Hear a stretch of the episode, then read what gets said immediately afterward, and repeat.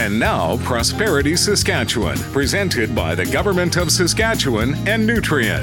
The barren rock sheets on northern Saskatchewan's surface are part of the Canadian or Precambrian Shield. These surface rocks range from 1700 to 3200 million years in age. That's thousands of millions of years old. But in the south, those rocks are much further underground and have layers of dirt or sedimentary rocks laid on top of them by things like seas and glaciers. The surface rocks and dirt of our South are only 65 to 500 million years old. They are thousands of millions of years younger than the northern surface rocks. Interestingly, the last glaciers recently covered Saskatchewan from only 17,000 to 8,000 years ago. Yep, we had glaciers here not too long ago. So, in geological terms, Saskatchewan northern rocks are thousands of millions of years older than our southern dirt, and the last glaciers just disappeared only a few thousand years ago. I'm Eric Anderson from SIMSA.